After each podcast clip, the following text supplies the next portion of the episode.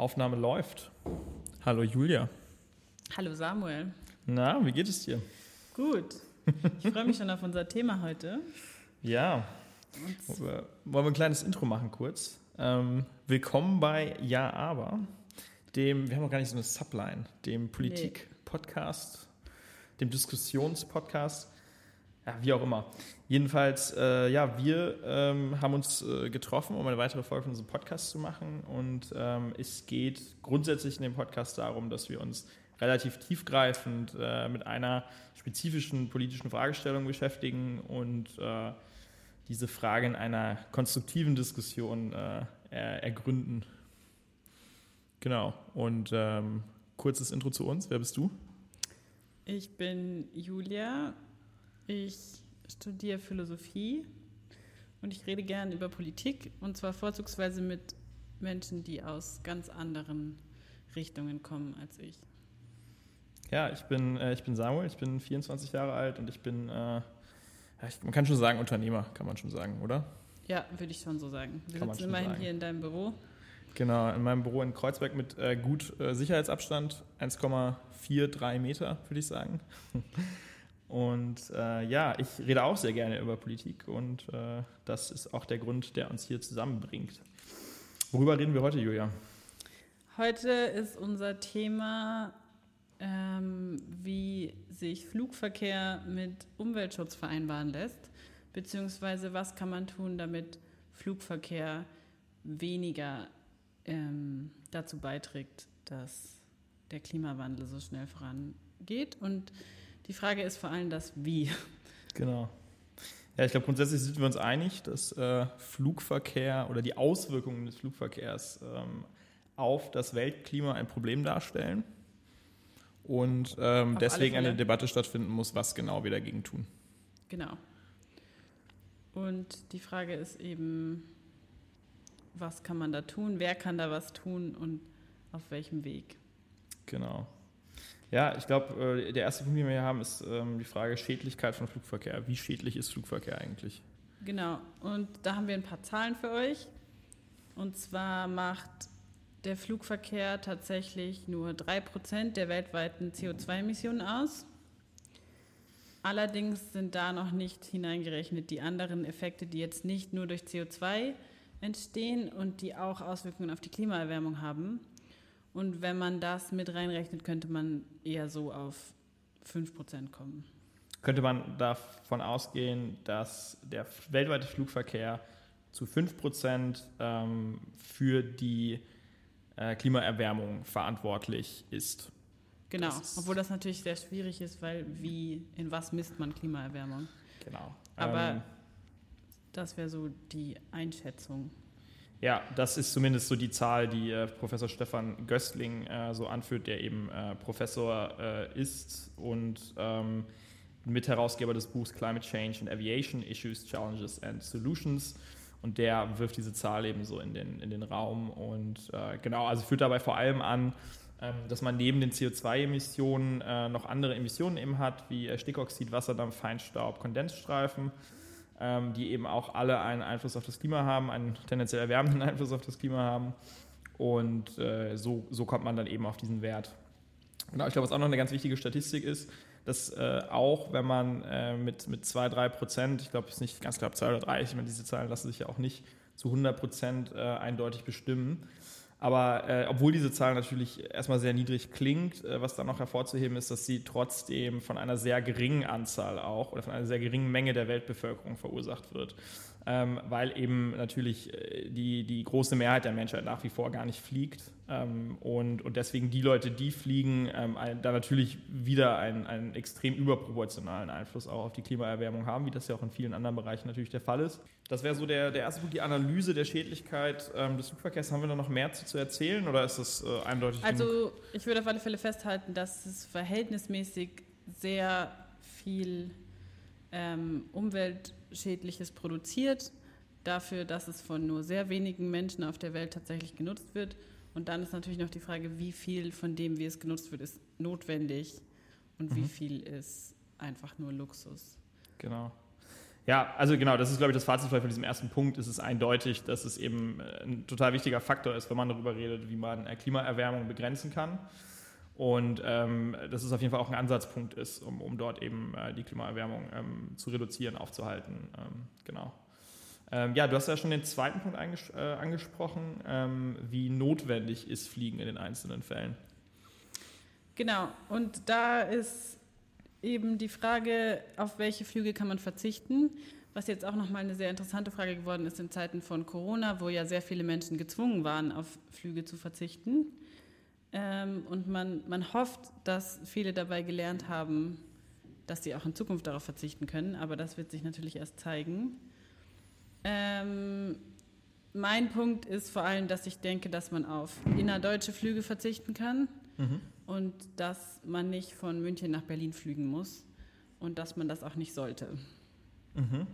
Das war ja tatsächlich auch die ursprüngliche, wo wir mal eingestiegen sind in die Diskussion, dass wir ähm, uns überlegt haben, über welches Thema wir reden ähm, war, glaube ich, so der erste Aufschlag mal, ähm, sollte man Inlandsflüge einfach pauschal verbieten. Und da genau. ähm, waren wir uns dann schnell einig, dass das vielleicht eine etwas zu radikale äh, Forderung ist, um da eine fruchtbare Diskussion zu führen. Genau. Ähm, vielleicht mal ganz grundsätzlich, ähm, woran würdest du denn festmachen, was ein notwendiger Flug ist und was nicht? Ähm, also ich würde sagen, wenn es eine Alternative gibt mit einem anderen Verkehrsmittel, die quasi ähnlich bequem ist, dann Diese Bequemlichkeit. Der, die Aufgabe von Bequemlichkeit ähm, bei einer Anspruchnahme eine Alternative. Und wenn diese Aufgabe der Bequemlichkeit, sagen wir mal, unter Wert X fällt, dann würdest du sagen, ist das Fliegen überflüssig. Äh, ja, das ist natürlich die Frage, wie misst man Bequemlichkeit. Das lässt sich aber, nicht quantifizieren, aber in der Theorie. Ja, ich würde sagen, man kann vielleicht, ist es sehr schwierig, mit dem Zug nach Shanghai zu fahren. Möglich. Von Deutschland aus. Ich glaube auch ein Aber ich würde sagen, Erlebnis. innerhalb Deutschlands und auch viel innerhalb Europas gäbe es quasi Alternativen, mhm. die sehr viel umweltfreundlicher sind und das sollte ein ausschlaggebendes Argument dafür sein, dass man sie auch nutzt. Mhm. Also du würdest schon sagen, ähm, dass ähm, je nachdem, wie einfach äh, oder ja, wie viel Aufwand es bedeuten würde, den Flugverkehr zu substituieren, je nachdem ähm, sollte auch die Intensität der Einschränkungen des Flugverkehrs ähm, bemessen werden. Du meinst, dass man quasi den Flugverkehr nur so sehr einschränken kann, wie es Alternativen schon gibt?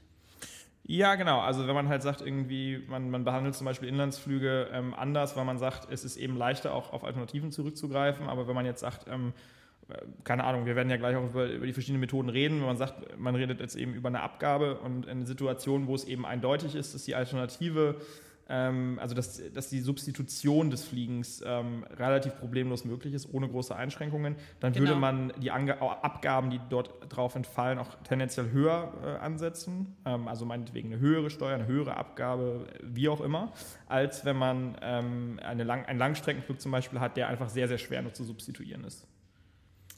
Ja, ich würde sagen, dass, dass das auf alle Fälle mit reinspielt. Und das ist auch so, dass Kurzstreckenflüge pro zurückgelegten Kilometer noch eine schlechtere Klimabilanz haben als Langstreckenflüge, weil bei Start und Landung mhm. nochmal mehr Kerosin verbraucht wird. Mhm. Ähm, also nur um das vielleicht nochmal kurz äh, zu subsumieren, ähm, also grundsätzlich ähm, würdest du sagen, Fliegen ist unter bestimmten Bedingungen notwendig, unter anderen nicht? Ich würde sagen, Fliegen ist unter bestimmten Bedingungen zulässig und unter anderen mh, hm, vielleicht sagen wir verwerflich. Und unter welchen wäre das? Naja, der Flug von München nach Berlin zum Beispiel, würde ich sagen, ist unter keinen Umständen notwendig. Weil ich Zug fahren kann. Genau. Während jetzt der Flug von Berlin nach Bali, ähm, der ist notwendig, weil anders komme ich nicht nach Bali und ich habe ein Recht darauf, nach Bali zu fliegen.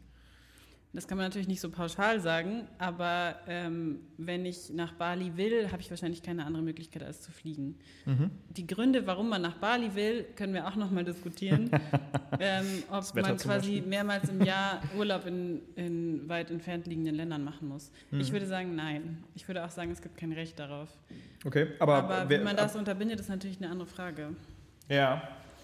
Ähm, ja, das ist eine gute Frage, weil, also am Ende würde ich sagen, ähm, die, das, das Recht, oder das Recht, es gibt prinzipiell schon ein Recht, würde ich sagen, sich erstmal ähm, frei fortzubewegen, so sehr man das will. Und das kann eben unter, das ist erstmal so so ein grundlegendes Recht, was natürlich aufgrund von Unterschied, aus unterschiedlichen Gründen auch eingeschränkt wird, natürlich. Also zum Beispiel Ländergrenzen, dass ich eben ähm, für Deutsche nicht so signifikant das Phänomen, für Angehörige anderer Staaten ähm, natürlich in einigen Fällen wesentlich signifikanter, dass meine Fortbewegungsfreiheit, meine Reisefreiheit halt eingeschränkt wird, ähm, dadurch, dass ich eben manche Grenzen einfach gar nicht rechtlich überschreiten darf. Ähm, aber, aber prinzipiell würde ich erstmal den Grundsatz aufstellen, ähm, ist es erstrebenswert und auch, auch richtig, Bewegungsfreiheit jedem Menschen individuell so weit wie möglich ähm, einzuräumen oder, oder zu geben und nur dann Einschränkungen vorzunehmen, wenn diese sich sehr gut begründen lassen. Also das ist, glaube ich, so die Richtung, aus der ich äh, auch, auch erstmal grundsätzlich argumentieren würde. Deswegen würde ich schon sagen, ja, es gibt irgendwo ein Recht, sich so fortzubewegen, wie man das will. Ich glaube, ich würde gar nicht dieses Recht einschränken, aber die Frage ist ähm, quasi nicht, wo ziehe ich die Grenze, wo jemand hin darf, sondern wo ziehe ich die Grenze, wie viel jemand auf Kosten der Allgemeinheit Dinge verbrauchen darf, hm. wo die Schäden von allen getragen werden. Ja. Und dann kann man nicht sagen, man hat individuell trotzdem das Recht darauf quasi, ja. dass es einem egal ist. Genau, aber das wäre jetzt zum Beispiel schon mal ein starkes Argument, dass man sagt, man muss eben die Kosten tragen, ähm, die man auch verursacht für die Allgemeinheit. Aber ein generelles Verbot ist, ähm, würde dem ja zumindest schon mal ganz krass entgegenstehen, weil ich habe ja nicht die Möglichkeit, die Kosten für, mein, für meinen Schaden zu übernehmen, wenn ich, wenn ich es gar nicht tun darf. Also aber ein Verbot, zum Beispiel ein, ein Flugverbot, ein pauschales Flugverbot, ähm, wäre. Ein weltweites pauschales Flugverbot. Zum Beispiel als ja. mal Radikalforderung ähm, würde ja dem widersprechen. Weil ja, das wäre auch nicht umsetzbar, glaube ich. Ja, das, das ist nochmal eine andere Frage. Klar, also bin ich auch überzeugt von, dass es das nicht umsetzbar wäre, aber ähm, wir, wir, ja, also spielen ja mal so, ich mache ja auch so Gedankenspiele ganz gerne mal. Ähm, und ähm, genau, also. Äh, aber würdest du sagen, man hat auch das Recht darauf, sich mit einem bestimmten Fortbewegungsmittel ähm, quasi diese Bewegungsfreiheit umzusetzen?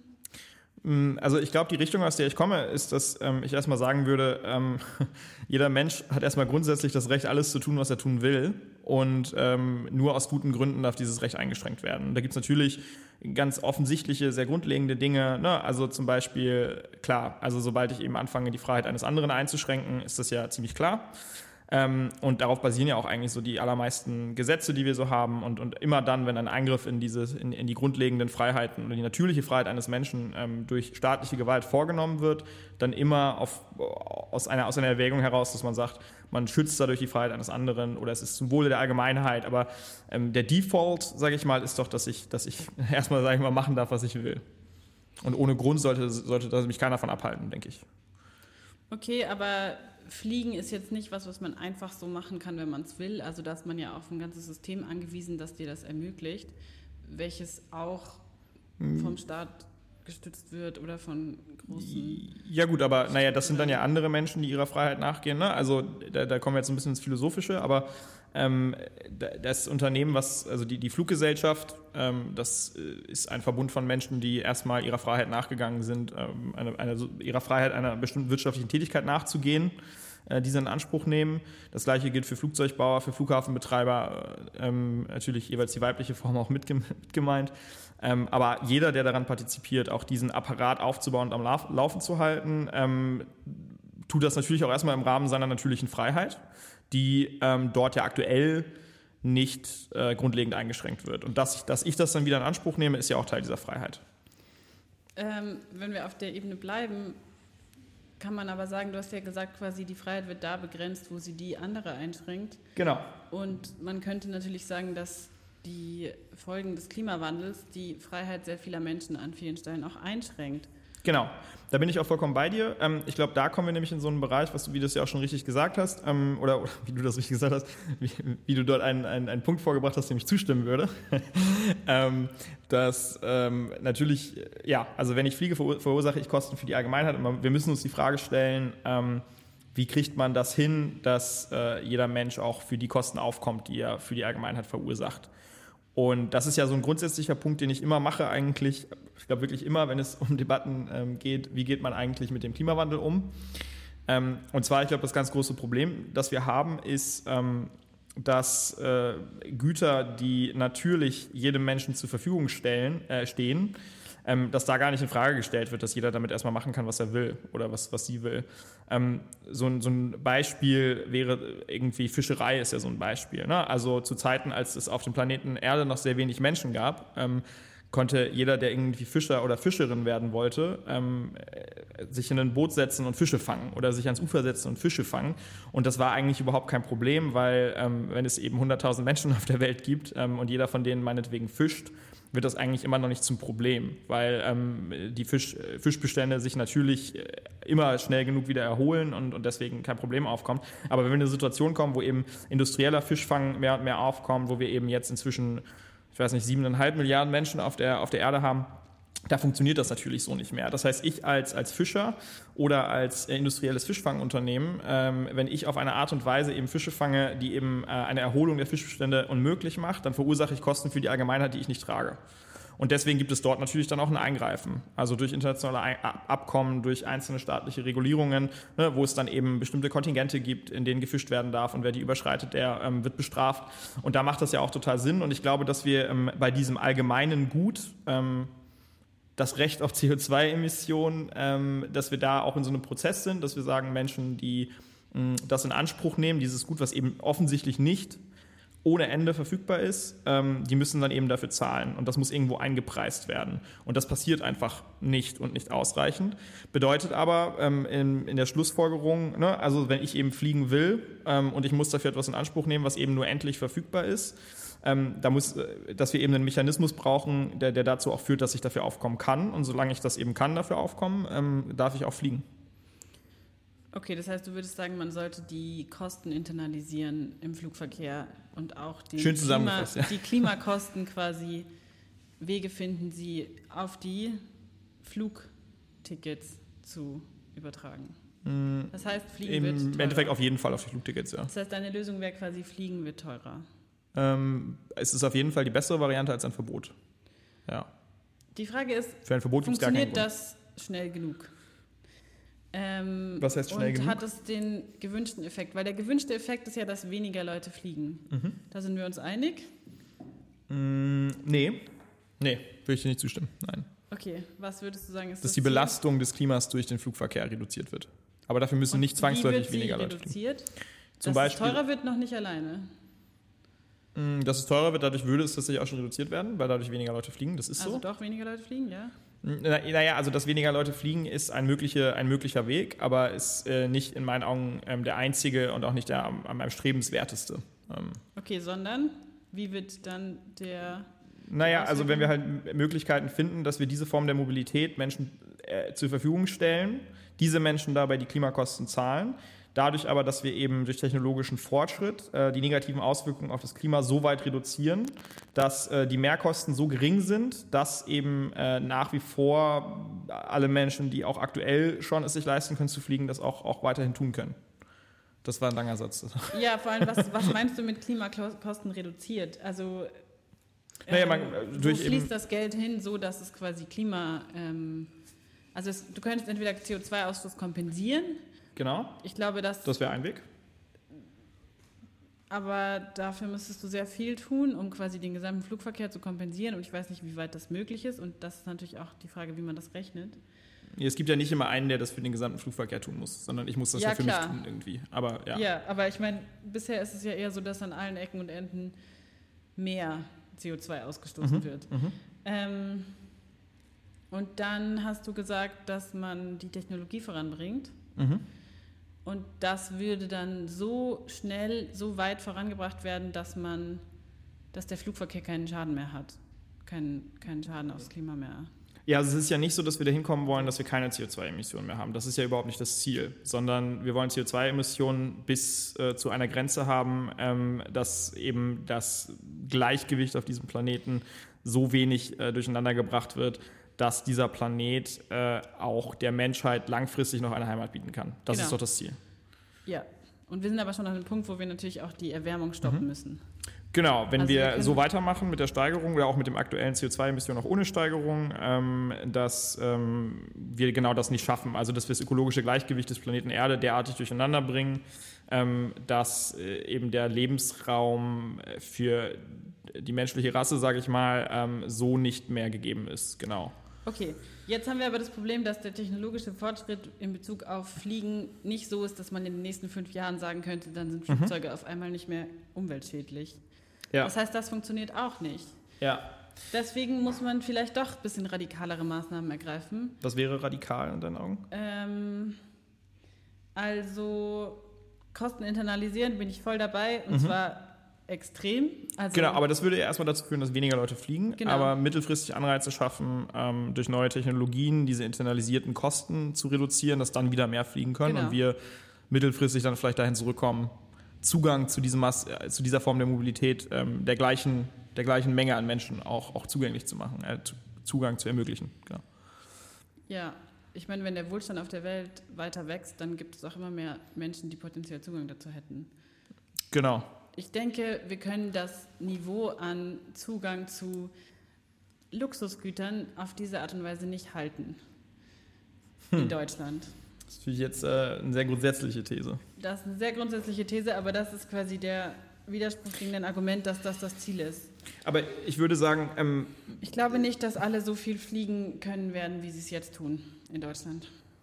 Das würde ich, ähm, also das würde ich gar nicht vorwegnehmen wollen. Also das weiß ich nicht und ähm, das werden wir sehen. Ähm, ich glaube, dass, dass ähm, der Prozess muss doch sein, wir finden einen Weg der effektiven Internalisierung der Klimakosten, die durch den Flugverkehr verursacht werden Ja. und schaffen dadurch auch ganz, ganz klare Anreize ähm, für alle möglichen Unternehmen, die in diesem Bereich Innovation vorantreiben, diese internalisierten Klimakosten zu senken. Und ähm, wo wir dann mittelfristig rauskommen, das ist natürlich ein Blick in eine Glaskugel. Ich glaube, dass es mittel, also sehr kurzfristig erstmal dazu führt, dass wir ähm, vielen Menschen den Zugang zu dieser Form der Mobilität verwehren. Ähm, das steht, glaube ich, außer Frage. Aber ähm, dass sich das mittelfristig auch dahingehend wieder erholt, eben durch technologischen Fortschritt, ähm, halte ich jetzt auch nicht für ausgeschlossen. Aber wie gesagt, das ist Aber spekulativ. was heißt kurzfristig und mittelfristig? Weil ähm, die Ja. Rechnungen der Fridays for Future oder Scientists for Future rechnen ja so mit zehn Jahren, bis Zehn- wir an dem Punkt sind, wo das Klima, äh, wo die Temperatur sich Mhm. so weit erhöht, dass wir nicht mehr zurückkommen. Nee, mittel- und kurzfristig meine ich, ähm, wie, also mittelfristig und kurzfristig meinte ich jetzt in Bezug darauf, ähm, wie sich eine erfolgreiche Internalisierung der Kosten auf ähm, Den auswirkt. Zugang ähm, von, von Menschen zu dieser Form der Mobilität ähm, auswirkt. Das ist, das ist, was ich meine. Also ich bin schon der Einsicht, dass wir, dass wir die Internalisierung der Kosten so schnell wie möglich machen müssen. Auf jeden Fall. Also gern, Auf am jeden besten Fall, heute. aber die, die, die muss ja auch dann Auswirkungen haben. Genau, Also, und das hat kurzfristig bedeutet das auf jeden Fall erstmal, wenn wir sagen, wir machen heute eine effektive Internalisierung, bedeutet ab morgen ähm, oder vielleicht später heute ähm, muss, äh, muss für die Klimakosten, also meinetwegen jetzt äh, ist ja klar, was, also die, die, ähm, der Elefant im Raum ist ja der, der Zertifikatehandel. Und wir sagen, es ist Vielleicht sollten wir die Internalisierung mal spezifizieren. ja, wir genau, das ist noch meinen. sehr theoretisch, das stimmt. Ja, Was sind, ja, lass uns mal in, in den Bereich kurz reingehen. Also das ist ja dieser Punkt drittens, den wir hier auf unserer, auf unserer Vorbereitung stehen haben. Genau, was ist ähm, Internalisierung? Verbote wäre ja keine Inter Internalisierung, ähm, wäre jetzt so der erste nee, Punkt. Ja.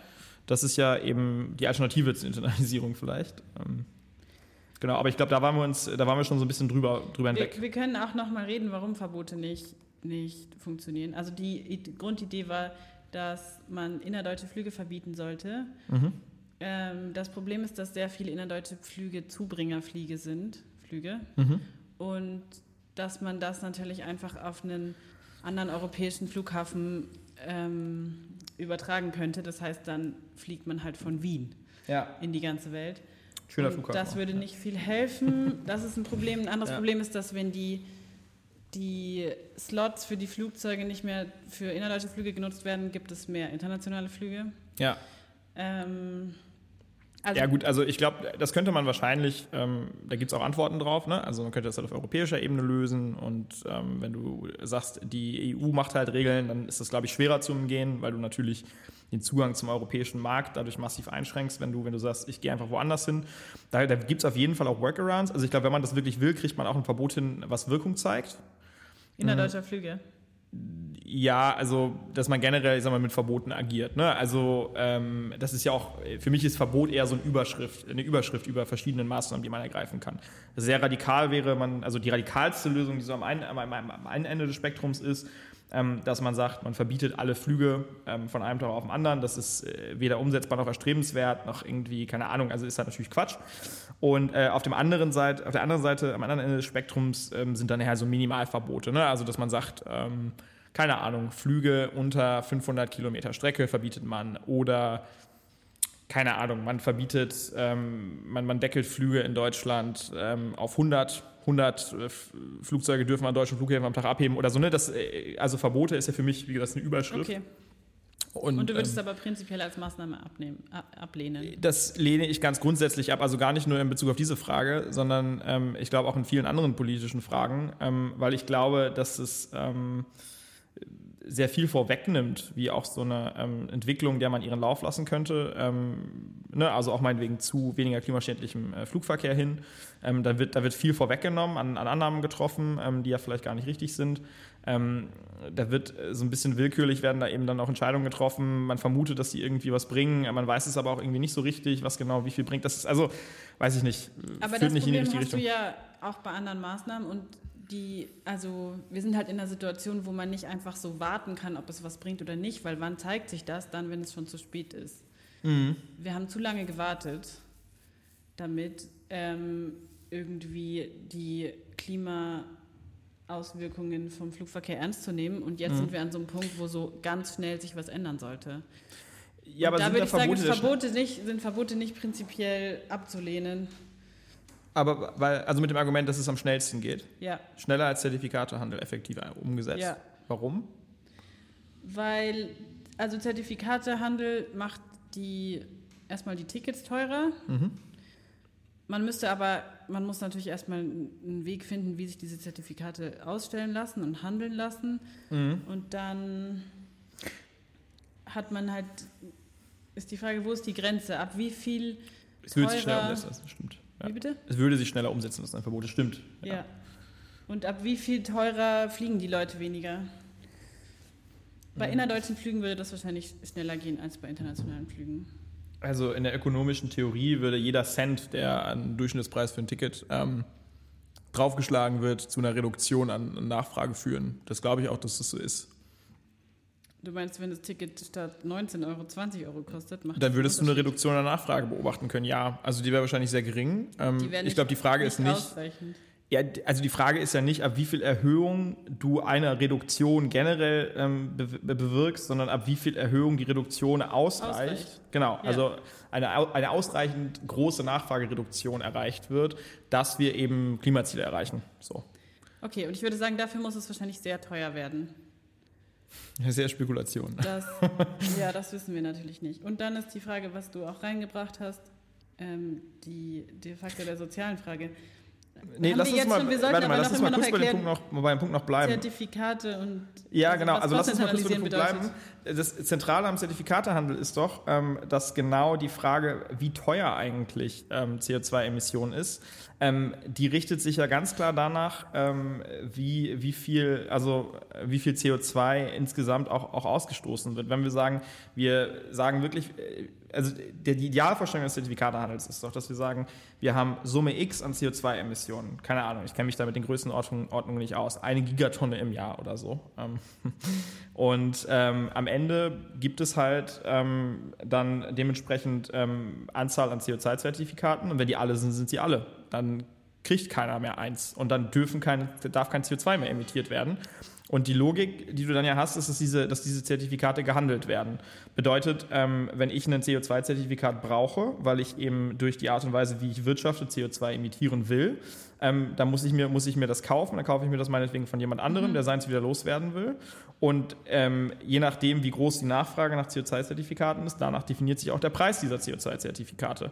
Ähm, und das bedeutet, dass sich der Flugverkehr einfach in so einem Equilibrium auch einpendeln würde, ähm, wo eben ähm, so, ein, äh, ja, so ein wirtschaftliches Optimum ist, ähm, dass eben noch eine gewisse Menge von Leuten auch fliegen, ähm, aber eben nur so viele, wie in der Lage sind und bereit sind, einen Preis für ein Flugticket zu bezahlen, ähm, der die Airline befähigt, ähm, genau diesen Flugverkehr auch ähm, mit so einem CO2-Zertifikatehandel zu dem dann eben existierenden Preis auch, auch zu ermöglichen. Das ist ja gerade die Würdest Idee. du dann nur ein bestimmtes Kontingent nur für quasi Flug Zertifikate machen oder die, Nein, das ist komplett die gesamte freier Wirtschaft kann dann einfach damit handeln. Das ist ein komplett freier Markt von, also das ist ja die Idealvorstellung. Aktuell ist es ja noch stark nach Sektoren getrennt und da gibt es so ganz viele Sonderregelungen und so, aber ähm, die Idealvorstellung ist doch, dass es einen Markt für CO2-Zertifikate gibt und ähm, auch von diesem Markt muss sich jeder, der CO2 emittiert, komplett egal, ob der ähm, Benzin verkauft, ob der, ähm, also ob der ähm, ob der eben, keine Ahnung, ähm, Flugzeuge betreibt, ob der ähm, ein Stahlwerk betreibt, was auch immer. Ähm, jeder Mensch, der CO2 emittiert, muss diese Zertifikate erwerben. Auf einem und demselben Markt. Ähm, und dann sind aber alle Dinge gleich wichtig quasi in Bezug auf ihren CO2-Ausstoß. Also dann ist eine Reise nach Bali genauso wichtig wie der Lebensmitteltransport von Spanien nach Deutschland. Naja, das. Also das ist dann so, pla so platt das klingt, das regelt halt der Markt, was wichtiger ist. Naja, der Markt regelt es aber auch danach, wer sich das leisten kann. Ja, das ist die Idee von einem Markt, ja. Ja.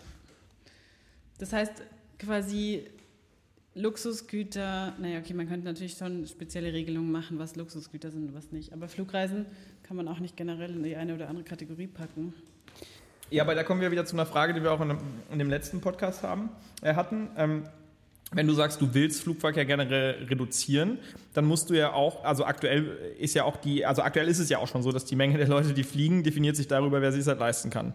Und wenn du jetzt sagst wir wollen die Anzahl der Menschen reduzieren, die, die fliegen, ähm, dann musst du ja wieder ein Entscheidungskriterium ansetzen, wer darf fliegen und wer nicht. Und das ist aktuell, wenn du sagst, du erhöhst die Preise ähm, über einen effektiven CO2-Zertifikatehandel. Klar ist es nach wie vor auch an, anhand der Frage, wer kann sich leisten und wer nicht. Und du sagst, das gefällt dir nicht, dann musst du mir jetzt wieder eine, eine alternative äh, Verteilungsmethodik äh, präsentieren, nach der wir entscheiden, wer fliegen darf und wer nicht. Also Verbote wären zum Beispiel die Möglichkeit, dass man bestimmte Flüge einfach aussetzt, von mir aus unter 500 Kilometern oder so. Ähm, mhm. Das würde dann alle betreffen. Im Zweifel trifft das mehr die Leute mit Geld als die, die, obwohl Flieger, Flüge sind so günstig, dass es egal ist. Aber ähm, ja. Und also es gibt eine, man könnte quasi das, die Idee der CO2-Zertifikate auf die Menschen ausweiten. Ich weiß nicht, wie das dann im Detail funktioniert. Und jeder hat quasi ein Kontingent an CO2, das er im Jahr verbrauchen darf.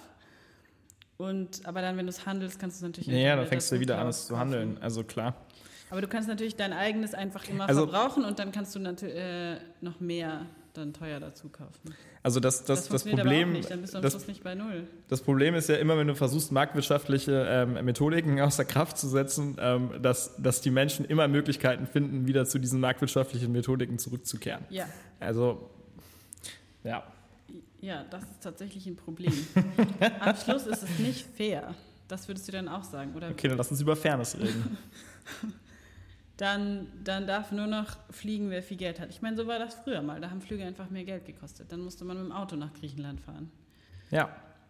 Ähm, das ist dann halt so. Aber wie gesagt, wenn du willst, dass weniger Leute fliegen, dann ähm, ja, dann ja, je nach, egal wie du die Flüge reduzierst, am Schluss werden sie teurer und dann fliegen die Leute, die mehr Geld haben. Naja, außer du sagst halt, ähm, das äh, zur Verfügung stellen ähm, von Fliegen als Mobilität ist keine privatwirtschaftliche, sondern eine staatliche Aufgabe, ähm, die eben planwirtschaftlich ähm, auf die Menschen dann, also den Menschen dann halt angeboten wird. Ja, das wäre relativ das wäre relativ. Das wäre relativ blöd äh, und ich glaube, das würde dazu führen, dass, ich meine, jetzt gehen wir natürlich ein bisschen in unsere Polemiken rein, aber das würde natürlich dann dazu führen, dass Fluggesellschaften so ineffizient betrieben werden würden, dass allerhöchstens noch 5% äh, der Menschen in Deutschland überhaupt Zugang dazu haben. Und das wären natürlich dann wieder auch die Parteimitglieder. Aber, aber für welchen Preis? Also. Ja, ich denke, ähm es wird auf alle Fälle diese Art Einschränkung stattfinden müssen. Man wird nicht mehr quasi günstig für kurze Zeit in Urlaub fliegen können, weil ja. das ist zu teuer fürs Klima. Da widerspreche ich ja auch gar nicht. Ähm Und die Leute, die das am meisten trifft, sind natürlich die, die nur dann in Urlaub fliegen können, wenn es so günstig ist. Das ist wahr.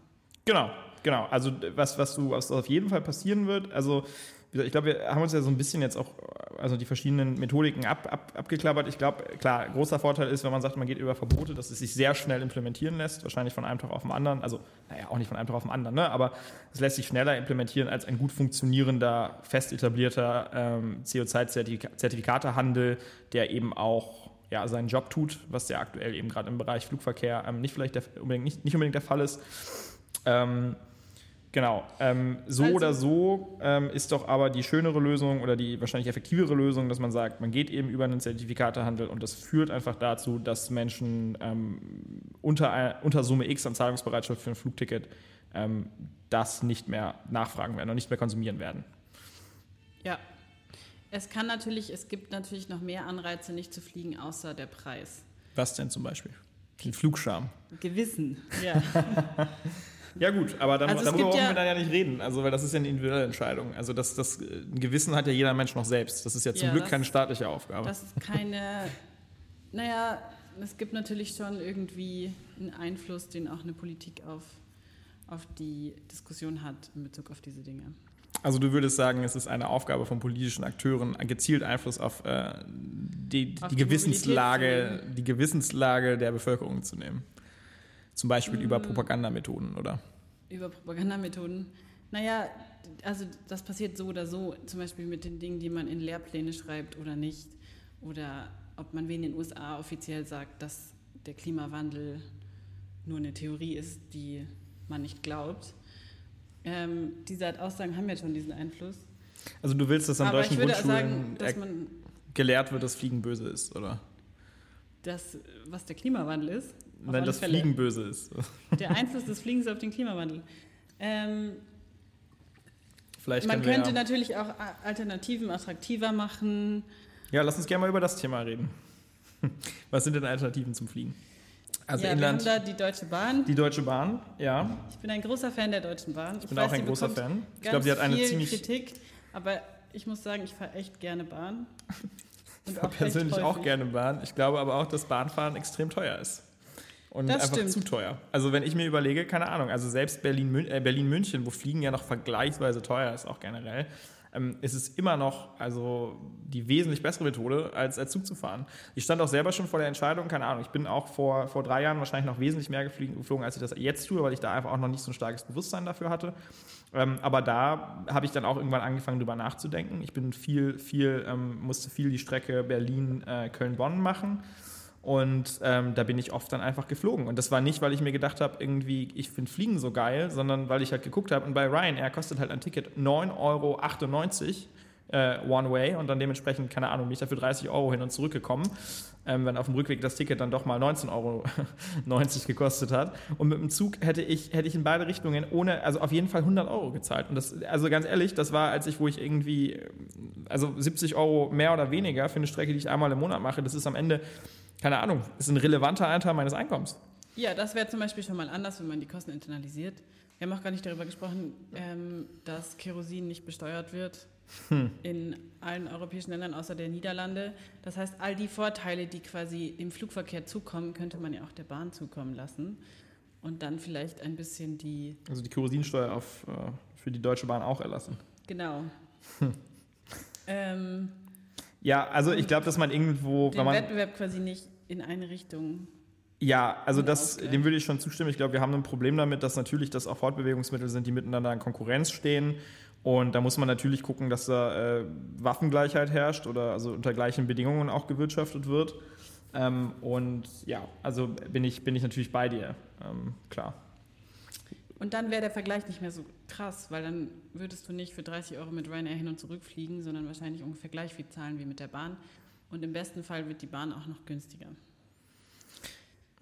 Ja, warum die Bahn so teuer ist, darüber kann man natürlich auch jetzt auch nochmal diskutieren. Ähm, ich glaube, dass es irgendwo ne, als, als, als Staatskonzern ähm, ohne Konkurrenz ähm, ist der Innovationsdruck nicht groß genug und dass jetzt gerade eben so ein Konkurrenzdruck äh, erst aufkommt durch irgendwie, keine Ahnung, äh, Fernbusse und eben zunehmende Inlandsflüge. Das ist ja auch irgendwie so ein ähm, neues Phänomen, sage ich mal. Also ähm, das war ja jetzt irgendwie, hat ja vor, was sagen wir jetzt, 20 Jahren oder so, ne? da, da gab es ja diese Situation so noch nicht, sondern wenn du halt von, von Berlin nach Köln wolltest, dann, dann musstest du halt irgendwie Zug fahren. Ähm, und ähm, das ist natürlich dann auch eine Situation, äh, wo sich so ein Unternehmen wie die Deutsche Bahn äh, auch ganz natürlicherweise auf dieser sehr, sehr komfortablen Situation auch ausruht und ähm, sich da einfach auch nicht weiterentwickelt in Richtung eines besseren, günstigeren, effizienteren Services. Ich muss sagen, man kann auch günstig Bahn fahren, wenn man gut organisiert ist, weil die Bahn ja auch günstige Tickets ähm, hat. Die da kann man halt nicht sehr kurzfristig buchen. Die sind in aller Regel teurer als die Flugtickets. Ähm also selbst wenn ich zwei Monate vorher meinetwegen meinen Zug buche, ähm, ist es vielleicht gerade mal so, dass es gleich viel kostet wie der Flug. Weil der Flug ist ja auch für, günstiger zwei Monate vorher. Für 25 Euro von Berlin nach München. Ja, mit wie viel Vorlauf denn? Zwei, drei Monate reichen schon. Du musst immer nur die Zeit abpassen, an dem die Bahn die billigen Tickets auf den Markt wirft. Ja, okay. Aber, Gut, aber also da ist ja auch die, also ist ja per Definition oder also einfach auf Grundlage der Logik, wie diese Vergabe von diesen Ticketkontingenten funktioniert, ist doch klar, dass es nur für eine ganz kleine Anzahl von Menschen überhaupt so günstige Tickets geben kann. Die, die spontan buchen können. Oder die, die, die sehr lange vor, voraus buchen können. Und natürlich sind diese Kontingente auch begrenzt, weil sonst würde es ja gar nicht funktionieren. Die Bahn kann ja einfach, muss ja zu einem gewissen Preis überhaupt verkaufen. Ähm, zumindest einen gewissen Durchschnittspreis verkaufen, äh, um überhaupt wirtschaftlich zu arbeiten. Ähm, wir schweifen ein bisschen ab. Wir schweifen eine Diskussion darüber, wie effizient die Deutsche Bahn funktioniert. Ja. Aber wir können ja mal einen anderen Podcast dazu machen, wie kann man die Bahn effizienter machen. Auf ja. alle Fälle ist, ist sollte sie nicht so viel teurer sein als der Flugverkehr. Und es gibt verschiedene Gründe dafür und manche lassen sich relativ leicht beheben und manche vielleicht nicht ganz so leicht. Ähm, insgesamt wird man vielleicht auch einfach die Mobilität ein wenig einschränken müssen. Da führt kein Weg dran vorbei. Die Frage ist halt nur, wer wie viel. Und ich glaube, da ist das Entscheidungskriterium der Preis. Ja, wahrscheinlich schon. Ist das Hauptentscheidungskriterium am Schluss immer der Preis. Oder, wie gesagt, ich habe ja Hoffnung, ich glaube ja an die Menschen, dass, also ich meine, Corona hat alle gezwungen, das einzuschränken. Mhm. Vielleicht haben sich manche daran gewöhnt und vielleicht werden sich die Leute dann doch irgendwann dessen bewusst, dass sie mit ihrem Handeln auch Auswirkungen haben auf die Gesamtsituation aller und dass das auch eine Verantwortung ist, die man ernst nehmen kann und sollte. Also ich sag mal, wenn dein Plan zur Bekämpfung des Klimawandels ist, äh, auf einen positiven Sinneswandel in breiten Teilen der Bevölkerung zu warten, ähm, dann glaube ich, haben wir verloren. Ja, das habe ich auch nicht gesagt. Ich habe nur gesagt, diesen Aspekt ähm, will ich drin behalten. Hm. Die Hoffnung. Aber ja, deswegen, ich würde ja auch sagen, man könnte da vielleicht doch auch mit Verboten arbeiten. Man muss es sehr viel teurer machen. Wie würdest du denn sagen, bringen wir die Leute dazu, Alternativen zum Flugzeug zu nutzen? Naja, ich glaube, ich glaube halt, dass genau dieser Punkt, den wir auch ähm, schon, schon sehr viel besprochen haben. Also es ist eben die, wenn man eben eine effektive Internalisierung dieser Kosten ähm, sicherstellt. Also der Preis quasi. Ja, immer der Preis. es ist immer der Preis, ganz klar. Ähm, ich glaube, alles andere. Ähm, man kann es natürlich auch komfortabler machen, die das Streckennetz ausbauen, sodass es schneller ist. Das, Zugnetz, das Zugstreckennetz meinst du? Ja, ja das Zugstreckennetz. Ja. Ähm, dann die Busunternehmen Subventionieren. Subventionieren. Die sind tatsächlich auch sehr günstig, die Busse. Busse sind auch extrem günstig, aber es ist eine extrem unkomfortable äh, Art zu ja. reisen. Es dauert auch sehr lange und ähm, ja. Da könnte man vielleicht auch was machen. Dann, das, also ich bin ja dafür, dass man die Nachtzüge auch wieder ja. zurückholt. Ähm, also ich glaube halt am, am, am Ende ist es eben die effektive Internalisierung der Kosten. Und ähm, da glaube ich, müssen wir einfach dahin kommen, dass, ähm, dass der Masterplan auch wirklich generell zur Bekämpfung des Klimawandels ist. Genau das, was ich gesagt habe, diese Idealvorstellung. Wir, wir gucken uns einfach an, ähm, die Ziele von Paris meinetwegen, die erreichen wir bei Emission X und nur für Emission X werden eben Zertifikate ausgegeben. Und wenn sie alle sind, sind sie alle. Und ähm, anhand der, ähm, des Verhältnisses aus Angebot und Nachfrage für die Zertifikate wird sich dann eben auch ergeben, wer in welchem Ausmaß diese Zertifikate äh, noch kauft und wer auf Grundlage dieser dadurch entstehenden Kosten noch zu welchem Preis seine Dienstleistungen und Waren auch anbieten kann. Und ähm, ich, ich, also ich bin inzwischen oder immer mehr überzeugt davon, dass, dass das eigentlich der Weg sein muss. CO2-Zertifikate. Ja, oder wenn CO2-Zertifikate ich bin auch- offen für andere, auch für gut. andere Wege, eben kosteneffektiv zu internalisieren, ja. Ja, wir haben ja auch vorhin gesagt, dass nur die Hälfte des ähm, negativen ähm, Effekts auf den Klimawandel beim Fliegen vom CO2 kommt. Ja, gut, also Aber ist für mich dann, kann man dann relativ gut weiterdichten. Ne? Also dann gibt es meinetwegen ähm, einen, Zertifikatehandel auf, auf andere äh, Treibhausgase. Ähm, Im Endeffekt müssen wir es doch einfach schaffen, dass in allen Situationen, wo eben Unternehmen ähm, durch wirtschaftliches Handeln ähm, öffentlich zugängliche Ressourcen verbrauchen, äh, die eben nicht, nicht mehr endlich sind, äh, äh, nee, die inzwischen eben, eben eindeutig endlich sind, ähm, dass diese auch dafür bezahlen müssen. und wie, in, jedem, in jedem Bereich. Wie verhinderst du, dass am Schluss quasi die Last des Ganzen auf denen landet, die jetzt schon am wenigsten haben? Ja, das ist aber für mich eine ganz andere Frage. Also ich glaube, dass wir eine Situation haben, erstmal, dass unterschiedliche Menschen unterschiedlich viel Vermögen und Einkommen haben. Ähm, das ist ja erstmal ein anderes Phänomen. Da müssen wir, gerne können wir mal einen Podcast dazu machen, ähm, zur sozialen Frage. Wie schaffen wir es, Einkommensungleichheiten oder Vermögensungleichheiten eben zu bekämpfen? Aber es ist für mich eine andere Frage. Ähm, ich finde, beim Flugverkehr ist es, ja. Ist es das Gleiche, wenn man nach Bali in Urlaub fliegt oder nach Bali, weil seine Familie dort lebt? Ja. Ist es das Gleiche? Weiß ich nicht. Ich glaube, es, es sollte keinen ähm, keinen Akteur geben, der das ähm, allmächtig entscheidet. Also es ist nicht die Aufgabe des Staates, zu bewerten, wie legitim mein Grund zu reisen ist. Okay. Dem würde ich nicht widersprechen wollen. Aber ich würde vielleicht, vielleicht könnte man dann doch irgendwie so Regelungen machen, dass so die zehnte Flugreise im Jahr anders gewertet, aber das ist zu kompliziert. Das wird nicht funktionieren, glaube ich. Ja, das wird nicht funktionieren. Das ist halt schwierig. Wenn man alles nur über den Preis regelt, dann hast du am Schluss Leute, die können alles machen, was sie wollen und andere, die, die halt quasi mehr davon eingeschränkt werden.